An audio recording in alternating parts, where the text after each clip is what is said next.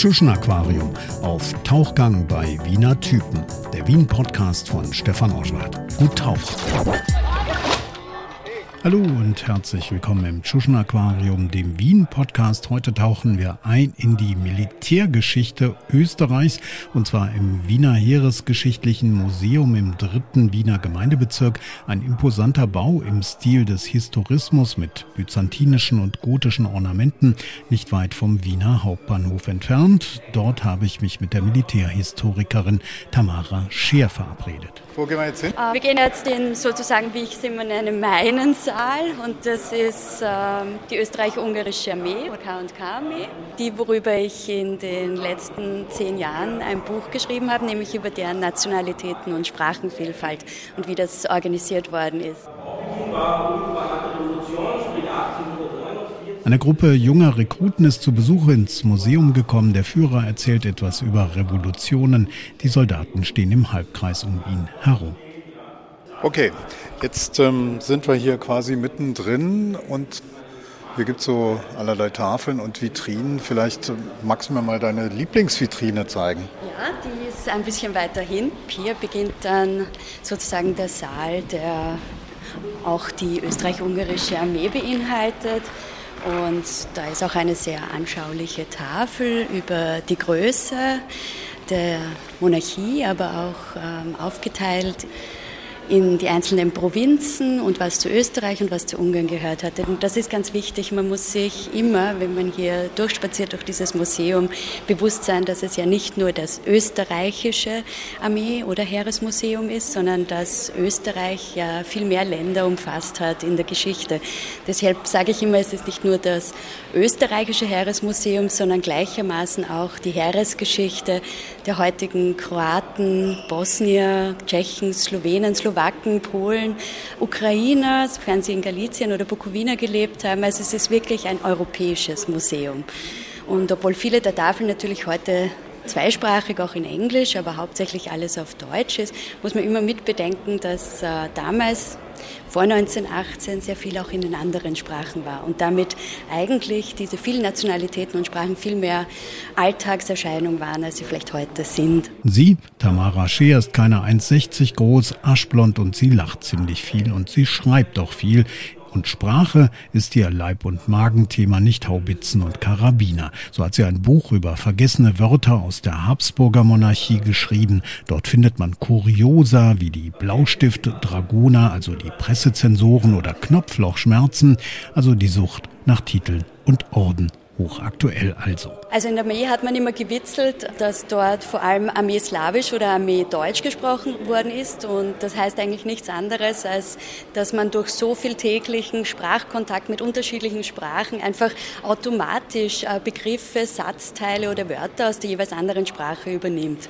Also es war auch für niemanden an sich ein Problem, sondern es war immer ein Kuriosum oder viel mehr noch, es wurde sogar zu einem der Hauptcharakteristika und des Gemeinschaftsgefühls der Soldaten ebenso Sprachen zu mischen und vielleicht auch mal so ein bisschen wie ein Ungar oder wie ein Kroate zu tun. Da gab es den Begriff Salonkroate. Es war ausschließlich äh, vor 1918 in den meisten Fällen ein Problem der Politik, vor allem im österreichischen Reichsrat, wo heftig debattiert wurde, dass äh, wenn etwa ein Offizier sich nicht im korrekten Tschechisch mit dem Soldaten unterhalten kann, dass er damit das höchste Kulturgut der Nation, der tschechischen Nation mit Füßen treten würde. Für die Soldaten selbst im Alltagsgebrauch war Mischen kein Problem. Tamara Scheer führt in Saal 5 des Museums gleich rechts neben dem Eingang. Also ab 1867, äh, das war sozusagen die Entstehungsjahr der österreich-ungarischen Monarchie durch den Ausgleich wurde auch eine gemeinsame Armee geschaffen, eben diese K&K-Armee. Und die übernahm ein Prinzip der österreichischen Verfassung, nämlich, dass die Staatsbürgerinnen und Staatsbürger, wenn sie in Kontakt mit Administration kommen oder mit Verwaltung und eben auch dem Heer, dass sie ihre eigene Sprache gebrauchen dürfen. Heißt im Umkehrschluss, sie müssen auch verstanden werden.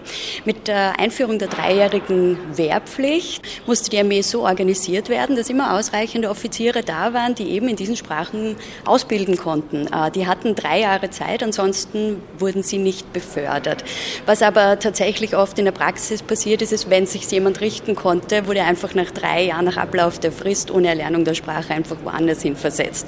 Bei einigen begann die Frist dann wieder. Also es wurden durchaus Karrieren geschmiedet, ohne jemals eine andere Sprache zu lernen.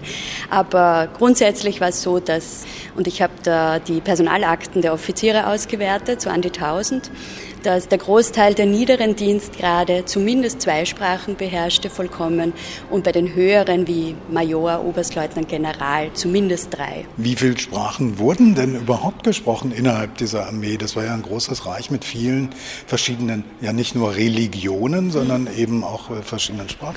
Also ich sage immer, es waren elf bis zwölf. Dann fragen alle immer nach und dann sage ich ja deswegen elf bis zwölf, weil man eine Zeit lang äh, Serbisch und Kroatisch extra gezählt hat und dann wieder nicht nicht, sondern als Serbokroatisch.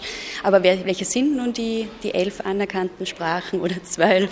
Deutsch, Italienisch, Tschechisch, Slowakisch, Slowenisch, Polnisch, Ruthenisch, also das heutige Ukrainisch, Ungarisch, Rumänisch, Serbisch, Kroatisch. Tschechisch. Tschechisch, danke. Sonst beginne ich immer mit den Tschechen und diesmal habe ich sie vergessen. Okay, also ein Dutzend Sprachen wurde aktiv äh, gesprochen. Wenn man sich das so im Alltag nehmen wir ruhig Kriegsalltag anschaut, das stelle ich mir total kompliziert vor, war ja auch eine Frage des Überlebens, ne? die richtige Sprache zu sprechen, oder? Ja, also vor 1914, und das war auch Teil eben meines Forschungsprojekts und ist auch jetzt Teil des Buches, war eben die Frage, wie wurde das aufgenommen, wenn eben nicht äh, Offizier und Soldat oder auch die Soldaten untereinander sich äh, verstanden oder wirklich ausreichend kommunizieren konnten, was vor 1914 ein Politikum oder ein Kuriosum, so irgendwie, wenn man wollte, ging es immer. Nach 1914 war es dann wirklich eine Frage von Leben oder Sterben. Und was mich sehr gewundert hat, ähm, und ich habe sehr viele äh, Erinnerungsschriften, die nach 1918 entstanden sind, also die eben auf den Ersten Weltkrieg zurückblicken, mir angeschaut und habe mir gedacht, das Einfachste, warum eine Operation nicht gelingt, wäre eigentlich eben die Sprachenvielfalt äh, als Sündenbock hinzustellen und tatsächlich äh, nur sehr selten, obwohl sehr viele Geschichten sind, dass die es nicht verstehen, sehr viel höhere Todeszahlen zur Folge hat. Ich sage nur ein Beispiel, ähm, wenn jemand versprengt, also irgendwo im Niemandsland zwischen den beiden Gegnern äh, verloren geht bei seiner Kompanie und dann versucht zurückzukommen, wurde oftmals in den Erinnerungen geschildert.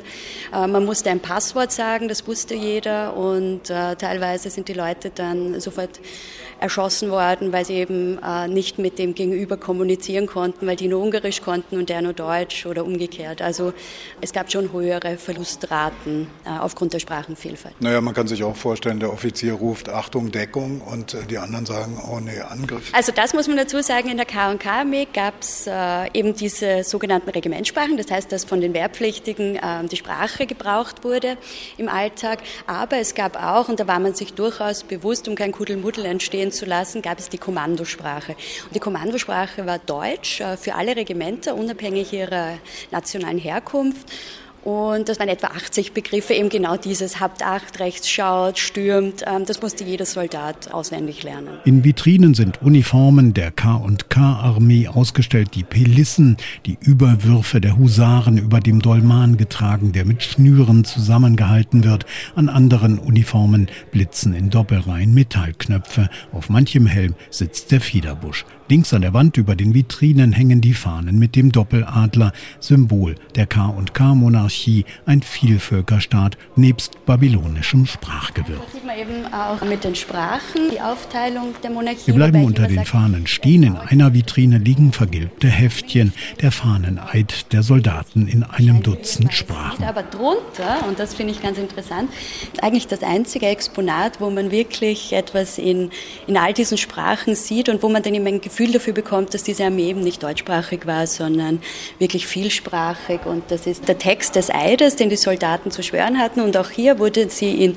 Gruppen nach Sprache eingeteilt und dann vereidigt. Und man findet es hier in, in allen Sprachen. Und ich, ich mag diese Exponate am liebsten, weil sie halt wirklich für mich der einzige Ort in dem Museum sind, wo man wirklich sieht, wie vielsprachig die Armee war. Und der Eid, auf wen haben die geschworen? Auf den Monarchen. Warum? Normalerweise in äh, Verfassungszeiten schwört man auf die Verfassung, aber dadurch, dass es ja österreichische Staatsbürger waren und ungarische Staatsbürger. Das darf man nicht vergessen, hat man gesagt, sie schwören auf äh, Franz Josef. Eschkü, das verstehe ich. Ja, Hadi Ezikek. Ach, Ezikek. Eschkü, Hadi, ah, Cikek. Zikek. Ah, Zikek. Ich bin schon ein bisschen eingerostet mit dem Ungarischen. Kriegsartikel, ne? genau. Ja. Wobei interessanterweise wurde es so aufgeteilt, dass eben gleich äh, in der Mitte zentriert die zwei Hauptsprachen ähm, in der Armee sind eben das Ungarische und das Deutsche. Und dann eben Rumänisch, ähm, Slowenisch, Kroatisch, sagt etwa Bojni, Članci. Ich finde es auch sehr nett, weil es wurde immer offensichtlich immer in der staatlichen Druckerei gedruckt, aber sie haben jedes Mal ähm, auch Wien als Herausgeberort ähm, in der jeweiligen Sprache angegeben und hm. nicht Wien. Also hier ja, Beach, ne? Beach, na Dunai, Ubeciu und ja, an sich kann ich ja Serbisch, aber ich ich lese nie Cyrillisch und deswegen brauche ich immer Ewigkeiten, bis ich das, äh, wie so eine Achtjährige, die gerade lesen lernt. Da sind wir gerade beim Thema. Welche Sprachen sprichst du? Naja, sprechen. Ich habe irgendwann für mich gesagt, ich möchte, wenn ich sage, ich mache österreich-ungarische Geschichte, dann, dann möchte ich auch wirklich die ganze Monarchie in den Blick nehmen. Das war auch mit ein Grund, warum ich mich dann auf die Armee gestürzt habe, weil sie eben nach dem Ausgleich Österreich-Ungarn die einzige Institution war, die wirklich dem gesamten Reich tätig war und vertreten. Und irgendwann, als, als ich begonnen habe, Ungarisch zu lernen, habe ich mir gedacht, okay, Tamara, du kannst jetzt entweder dich nur auf Ungarisch werfen oder nur auf Kroatisch und versuchen, da irgendwie so gut zu werden, dass du einen Vortrag halten kannst. Und ich gesagt, nee, als Historiker muss ich die Quellen lesen können. Also ziemlich gut passiv und damit arbeiten kann ich eben auf Ungarisch, äh, Kroatisch kann ich auch äh, mit sehr viel Grammatikfehlern reden oder wie ich immer sage, naschjäsig, weil ich mische alles, äh, serbisch-bosnische Ausdrücke etc. Und Italienisch kann ich sprechen. Zahlt sich aus, Sprachen zu lernen und wenn es nur ein paar Wörter sind, weil einfach sobald man dann die Grenzen überschreitet, die Dinge nicht mehr völlig fremd sind. Und andererseits, ich merke auch immer, wenn ich dann doch in Ländern unterwegs bin, wo ich die Sprache nicht kann, wie sich die meisten Leute fühlen müssen, die halt nicht wie ich äh, Südslawisch und Ungarisch und Italienisch verstehen. Also ich ich kann kein Französisch und ich mag es auch nicht lernen, aber mir geht es eben, und da merke ich dann eben, wie das ist, ja, und dann verstehe ich auch ein bisschen die anderen, ähm, wie das ist, wenn man nichts versteht. Na, ist ja schön, dass du dich in die Perspektive versetzt. Ich glaube, das machen viele hier irgendwie nicht. Also wenn ich mir vorstelle, so fallschirmmäßig, irgendeiner setzt mich ab in Damaskus. So, komm klar. Und ähm, ich kriege dann mit, wie Leute, die von dort hierhin kommen, sich durchschlagen, Netzwerke knüpfen, die Sprache lernen und total gut klarkommen, denke ich, wow, Chapeau, warum kann man diese Ressourcen eigentlich nicht nutzen? Ja, also das ist eben, glaube ich, was ich so ein bisschen in, in Otterkring gelernt habe, eben, dass es für mich normal war, dass nicht alle Deutsch reden, dass nicht alle katholisch sind, dass nicht alle sich seit Jahrzehnten kennen, wie etwa wenn man im dorflichen Umfeld aufgewachsen ist. Und dadurch, auch wenn du mich rauslässt in irgendeinem Land, wo ich nichts verstehe, dann gehe ich einfach auf die Leute zu und frage sie einfach und probiere es mit Englisch und dann probiere ich es mit, ich weiß nicht was. Ähm, äh, aber es geht schon, wenn man ich glaube, wenn man kommunizieren will, dann schafft man das immer irgendwie und zur Not mit Handzeichen und Mischen von Sprachen und sonstigem. Also ich glaube ich glaube aber auch, dass es wahrscheinlich ein Skill ist, dass, dass man lernen muss, eben sich nicht unwohl zu fühlen, wenn man nicht, etwas nicht weiß oder nicht versteht. Und ich sage auch immer, das ist das, wenn man in die Wissenschaft geht, es geht darum, dass man beginnt jedes Forschungsthema, dass man keine Ahnung hat, sondern nur ein Interesse. Das heißt, jahrelang sitzt man da und lebt damit, dass andere sich viel besser auskennen. Und, und das ist vielleicht auch das, was mich so an, an der Forschung fasziniert. Ich mag dieses, mich da nicht auszukennen und lernen zu müssen. Oder zu dürfen eigentlich. Naja, es ist immer ein Starten von, gut, nicht ganz von Null, aber ja, ich kann mich erinnern, mein nächstes Forschungsprojekt geht jetzt um die Sprachenvielfalt in der römisch-katholischen Kirche in österreich-ungarischer Zeit. Und ich kann mich erinnern, wie ich zum ersten Mal so die Idee hatte, dass ich jetzt so in die Richtung gehen will, war ich in Rom und da war eine Tagung im Vatikan auf Deutsch, ähm, an sich sehr gut und ich war eigentlich schon ziemlich man soll nicht hochnäsig sein, aber irgendwann schleicht sich so eine Erwartungshaltung ein, dass äh, wenn die Frau Dr. Scheer bei einer Tagung, obwohl die Pause längst hätte beginnen sollen, noch die Hand hebt, dann kommt sie natürlich dran ja, und darf noch fragen. Und plötzlich saß ich da, hob die Hand zehn Minuten lang und dann wirkt der vorne einfach das ab und sagt, ja, ja, wir haben jetzt keine Zeit, wir machen jetzt Pause. Und für mich war so dieses, okay, ich fange wieder bei Null an. Kein Schwein kennt mich. Die 1979 geborene ist ziemlich viel herumgekommen. Florenz, Dublin, Budapest, Prag. Auf Facebook und den anderen Social-Media-Kanälen postet die Wienerin ausgiebig über ihre kleinen Forschungsausflüge, mal aus Olmütz, mal von einem Friedhof in Niederösterreich oder aus Rom. Da wo andere Foodporn ins Netz stellen, stellt sie ihre Begeisterung aus für das Alte, für die Geschichten, die die Toten erzählen. Heute ist mein Geburtstagspost, eins meiner liebsten Zitate. Es ist von Rudolf von Eichtal und äh, heißt Geschichten aus dem alten Österreich. Und es bezieht sich auf, wie natürlich völlig überzogen in der K&K-Armee, also der österreich-ungarischen Armee, Sprachprüfungen ablaufen. Ja, mich hat immer das Alte interessiert. Also meine Mama hat immer gemeint, das ist so angenehm, mit mir auf Verwandtenbesuche zu gehen, weil mir war einfach nie Fahrt. Ich habe immer gefragt, habt ihr einen Dachboden, einen Keller?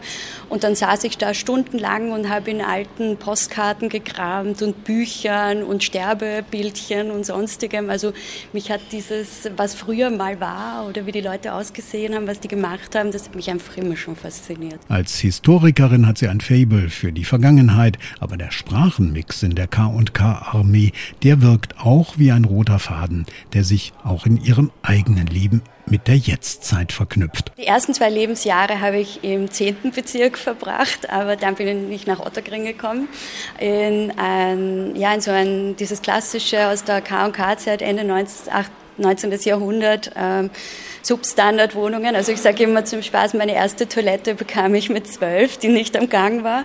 Und äh, ja, also meine Freunde, es ist ganz interessant, dass selbst Freunde, die ich heute in Wien habe, die im 18 aufgewachsen sind, was nicht weit weg ist, äh, wenn wir so erzählen von unseren Schulfreunden und bei ihnen hießen sie Thomas und Karin und bei mir hießen sie Mariana, Stippe, Dilek. Also für mich, ich sage immer, wenn ich irgendwo hinkomme und da herrscht eine Sprache und Kultur vor, ich fühle mich nicht zu Hause. Also für mich ist Mix normal. Aber ich habe natürlich den Vorteil, dass ich in dem Mix aufgewachsen bin. Also äh, ich habe im Park ums Eck äh, sehr schnell, okay, zuerst die Schimpfwörter auf Türkisch und, und Kroatisch gelernt, aber dann auch so ein bisschen verstehen. Ich habe die Kulturen verstehen gelernt und ich glaube auch, dass viele Leute, die eben nicht so aufgewachsen sind, für für die das fremd ist. Und für mich ist es das eben nicht. In einem Saal des Museums werden Exponate aus der Zeit der Türkenbelagerung gezeigt. Der Siegelring des Belagerers, eine türkische Standarte. Dort vor den Toren der Stadt Wien sind auch die Wurzeln der 1,58 Meter großen Historikerin. Ich komme hauptsächlich aus einem großen bäuerlichen Umfeld, also meine Eltern auf beiden Seiten. Und ich war von allen Cousins und Cousinen damals auch die erste, die maturiert hat. Also mittlerweile schon die Generation, die nächste Generation, die Kinder von meinen Cousins und Cousinen haben eigentlich alle dann Matura gemacht, fast alle. Und, aber ich war damals die Erste. Ich mache immer den Spaß, in der Habsburger Monarchie hat man immer gewitzelt, wenn die Eltern nicht in Wien geboren sind, ist man erst ein echter Wiener. Ähm, meine kommen aus der Steiermark und aus Niederösterreich. Das ist jetzt, naja gut, ich muss dazu sagen, eins hat mich immer verbunden mit Dalibor, mein Freund, dessen Eltern aus Bosnien kamen. Wenn er nach Hause gefahren ist, hat er seinen Opa nicht verstanden, äh, weil er nicht gut äh, Bosnisch konnte. Und ich habe meinen Opa, der Storsteirisch geredet hat, auch nicht verstanden. Ihr Wien, das hat sich verändert, seit sie geboren ist, erinnert sich die Historikerin. Das grindige Nachkriegswien ist zur Vielvölkermetropole geworden mit hoher Lebensqualität, wenig Kriminalität und vielen Sprachen. Ich würde sagen, es ist ein bisschen otterkringisiert worden. Also was vielleicht so in meinem Bezirk begann, ist jetzt einfach viel bunter. Aber ich habe auch das Gefühl, als ich klein war, war Wien viel grauer und es war noch sehr viel zu spüren von dieser Nachkriegszeit. Und ähm, ich bin sehr dankbar, dass es jetzt so otterkringisiert organisiert wurde. Also heißt äh, insgesamt ein bisschen bunter. Bunter und ähm, hart arbeitende untere und sonstige Mittelschicht, die halt aus unterschiedlichen Ländern kommen und hier einfach äh, leben wollen. Okay, schauen wir noch ein bisschen rum. Ihr habt doch hier den ja. Den Originalrevolver, ne? Und das Auto. Wir gehen weiter in den Sarajevo-Saal. Das ist ein Highlight im Heeresgeschichtlichen Museum, denn dort steht das Auto, in dem Gavrilo Princip im Juni 1914 den Thronfolger Franz Ferdinand und seine Frau erschossen und damit den Ersten Weltkrieg losgetreten hat. Das Paar blickt in Sepia von der Wand auf den offenen Oldtimer, in dem der Attentäter Mitglied eines Geheimbundes auf sie schießen würde. Am Veitstag dem Wiedorf dann, dem 28. Juni 1914. So, der Revolver. In einer Vitrine liegt die ausgebleichte blaue Uniform des Thronfolgers. Sie ist an mehreren Stellen zerrissen. Daneben der Helm mit grünem Federschmuck und der Revolver des Attentäters. Objekte verbinden Täter und Opfer. Die Historikerin hat am Anschlagsort in Sarajevo noch eine Pointe entdeckt. Also ich finde immer am kuriosesten, dass das Attentat äh, vor einem Haus, also man sieht das immer, das äh, Foto, das man meistens sieht. Also an, an, dem Haus an dem Eck war eine, eine Lebensversicherung. Irgendwie muss ich dabei immer schmunzeln. Ich weiß, es ist Galgenhumor, aber gerade von einer Lebensversicherungsfiliale das Attentat. Please. Um, thank you very much, Boris, uh, and all the others from this fascinating project uh, for the invitation to, well, finally, it's the first time I'm presenting a new research project, which hopefully will become also a book project in the, in the future. Uh, so it's entirely new, and so um, it's really a so, surface. Um, let me first of all say thank you, and I also have to apologize that I'm not fluent enough to give live tečno uh, vaš jezik i ne mogu da prezentiram rad na vašem jeziku, ali mm, nadam se da ćete saznati dovoljno toga na... Das Netz ist voll mit Tamara Scheer. Vorträge, kleine YouTube-Lectures, Appetithäppchen aus ihrem Fachgebiet. Viel Lob auch in den Kommentarspalten. Sie forscht im Vatikan, sie lehrt an der Uni Wien. Ihre Begeisterung ist ansteckend, ihr Wissen anregend. Sie ist echt. Und das wird honoriert, auch im Netz. Netz. Letztens war erst wieder auf Twitter so ein, ein Positiv-Shitstorm. Gibt es da ein Wort? Ich weiß nicht. Das, äh, wer sind.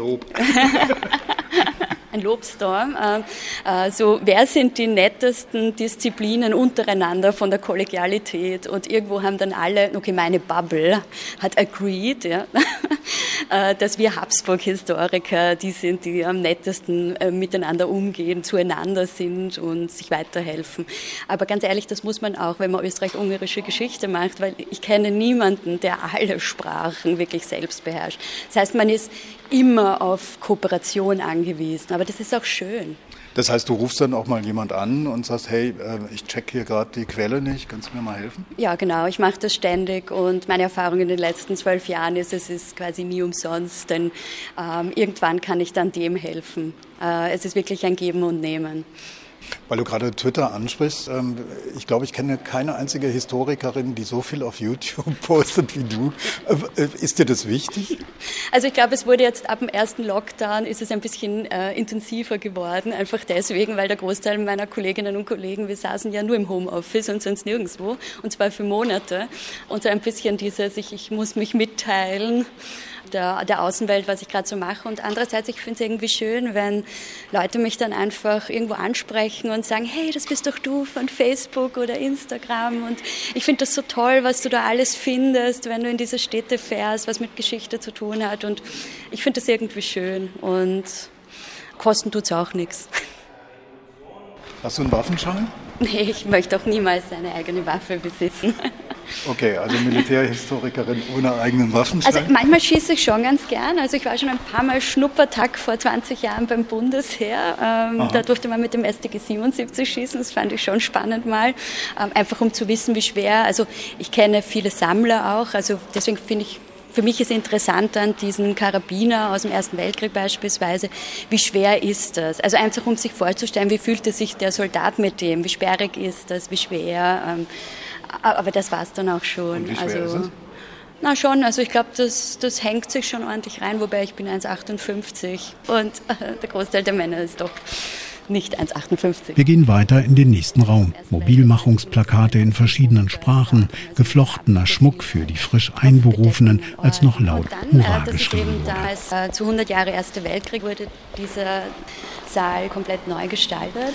Ich finde, das ist sehr gelungen, vor allem äh, gleich, weil auch die Auswahl der Exponate so ist, dass die Vielfalt der Armee viel mehr reflektiert worden ist. Und wir beginnen gleich mit quasi dem Mobilmachungsplakat an meine Völker in tschechischer Sprache. Und das war eben bis vor einigen Jahren äh, überhaupt kein Thema. Also ich kann mich erinnern, als ich das erste Mal hier war, hatte ich immer das Gefühl, das ist einfach äh, alles deutschsprachig und gibt überhaupt nicht diese Radetzky-Marsch, Deutschmeister-Vielfalt aus den 50er Jahren Schinken wieder.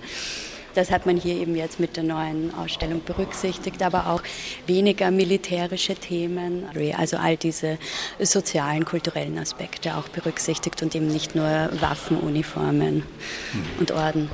Kanonen, Karabiner, Schützengräben, aber auch Lazarette. Die Ausstellung erzählt auch von Tod und Leid und Verwundung. Krieg ist aber nicht gleich Krieg, das zeigt auch die Erfahrung in der Ukraine. In der Etappe geht das Leben halbwegs normal weiter. Die Züge fahren trotz Krieg pünktlicher als die Deutsche Bahn und auch im Ersten Weltkrieg hieß Krieg nicht gleich Krieg. Es ist ein Unterschied, ob eben Verdun, also mit Stacheldraht sich gegenüber sitzen, äh, jeder, der sich bewegt wird, sofort abgeknallt, oder eben dieser Gebirgskrieg, wo die meisten gestorben sind an der Front zu Italien im Ersten Weltkrieg, an Lawinen, an Erfrierungen, also gar nicht Feindeinwirkung. Ähm, also es gibt nicht die Kriegserfahrung. Es ist auch immer ein Unterschied, ob jemand wirklich tatsächlich in so einem Panzerwerk sitzt oder in den rückwärtigen Reihen äh, bei der Versorgung arbeitet. Also es sind völlig unterschiedliche Kriegserfahrungen. Wie war das in deiner Familie? Also ich habe so viele Personen nachrecherchiert, nur nicht meine eigenen. ja, irgendwann vor Jahren habe ich mir mal ausheben lassen von meinen Großvätern, was die so im Ersten Weltkrieg gemacht haben, aber es ist total unspektakulär. Die Oma wurde im Ersten Weltkrieg geboren. Oh, die waren schon eingezogen, aber die haben auch ähm, nichts hinterlassen. Was mich immer persönlich überrascht, äh, gerade wenn ich mit bürgerlichen Familien zu tun habe, die mir nach Interviews schreiben, ich habe da noch ein Tagebuch vom Großvater, der war Offizier. Bei uns gibt's nichts, also nichts Schriftliches und sind halt Bauernfamilien, da wird schon nicht so viel geschrieben und äh, das Wenige wird nicht aufgehoben. Ich finde immer so eins von meinen frühesten Kindheitserlebnissen ist, dass mich die Oma in ehemaligen Schweinestall schickt und sagt, ich soll für den Ofen ähm, Papier holen. Und da war so ein riesiger Papierstapel, der war höher als ich. Und dann sehe ich so unten, da ist irgendwas Buntes und ich ziehe es raus und das sind die Schulzeichnungen von meiner Mama und ihre Schulhefte. Die habe ich dann natürlich mitgenommen, meinem Archiv einverleibt. Aber das hat man einfach nicht aufgehoben. Also für mich ist es immer wieder faszinierend, was gerade aus bürgerlichen Familien heute noch aus der Zeit ähm, zu Hause rumliegt. Apropos rumliegen zu Hause, bist du so ein, so ein Sammler-Nerd? Ich habe einfach das Glück, das muss man auch sagen, das habe ich in Budapest gemerkt, ähm, dass ich in einer Universitätsstadt mit super Bibliotheken sitze. Also ich, ich muss mir das Buch nicht unbedingt kaufen, ich borge mir es aus und wenn ich es wirklich haben will, kaufe ich es. Und äh, sammeln habe ich mir nie angefangen, weil ich einfach kein Geld hatte, als ich jünger war. Und jetzt, wo ich es vielleicht kaufen könnte, also sammeln tue ich, aber ich tue es als Dateien sammeln. So Artefakte sind dir nicht wichtig? Nee, also ich muss es nicht selber besitzen jetzt. Also ich habe auch oft, da hat man mir in den letzten Jahren angeboten, Sie können das Tagebuch von meinem Großvater gern haben oder das Fotoalbum, wir brauchen es nicht. Dann habe ich immer gesagt, bitte wenn sie es nicht verkaufen und das würde so und so viel circa einbringen bei Sammlern. Wenn sie das Geld nicht brauchen, bitte geben Sie es ins Kriegsarchiv äh, vom österreichischen Staatsarchiv. Die haben eine, große Nachlasssammlung, die größte und da ist es für jeden zugänglich und die Forschung kann sich damit beschäftigen. Aber ich möchte es nicht äh, bei mir zu Hause haben. Also ich habe schon oft gemerkt, gerade wenn dann ähm, auch Sammler sterben und keine Nachkommen haben, dass das dann in der Tonne landet und deswegen sage ich immer nur, also wer es nicht unbedingt zu Hause braucht, bitte ins Archiv damit. Wie muss ich mir die Wohnung einer Militärhistorikerin vorstellen? Zwei gekreuzte Säbel über dem Esstisch? Äh, das einzig Martialische, was ich hängen habe im Homeoffice, also im Büro, ist, das habe ich vor Jahren mal äh, geschenkt bekommen, ist ein vom Nationalfeiertag aus dem Gardezelt so ein, ein Sturmgewehr in Miniaturform. Ja, und dann noch so ein paar andere Devotionalien des österreichischen Bundesheers. Oder was halt der Fall ist, wenn man von den Militärhistorikern, die ja meistens irgendwie in den Militärmuseen arbeiten, in den ehemaligen österreich-ungarischen Ländern, man kriegt halt immer so nette Sachen geschenkt. Also irgendwelche Münzen ähm, mit irgendwas drauf. Und da habe ich schon so eine kleine Vitrine, so meine Militärdevotionalien. Aber, aber das, das eine. eine.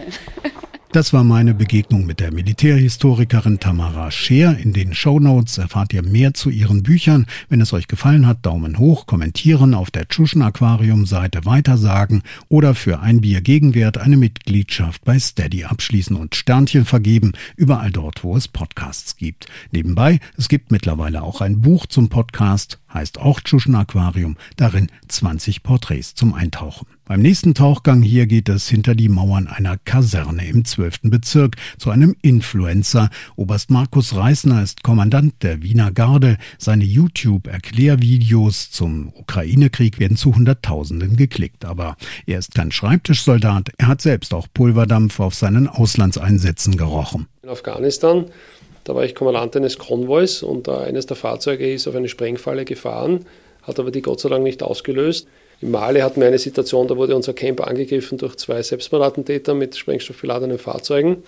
Und da haben wir das ein bisschen vorausgeahnt und haben also rechtzeitig noch beim Haupteingang Hindernisse platziert. Und tatsächlich hat sie dann bei diesem Angriff das erste Fahrzeug in einem dieser Hindernisse gefangen. Und das zweite Fahrzeug hat dann die Sprengung erledigt, aber nicht Gott sei Dank im Camp, sondern im Eingangsbereich. Ja. Das sind dann schon so Momente, wo man sagt, puh, da haben wir jetzt wirklich Glück gehabt oder haben von den, wie man so schön sagt, von dem Leben einer Katze mehrere verbraucht. Ja. Tschuschen Aquarium auf Tauchgang bei Wiener Typen. Der Wien-Podcast von Stefan Oschwart. Gut tauchen.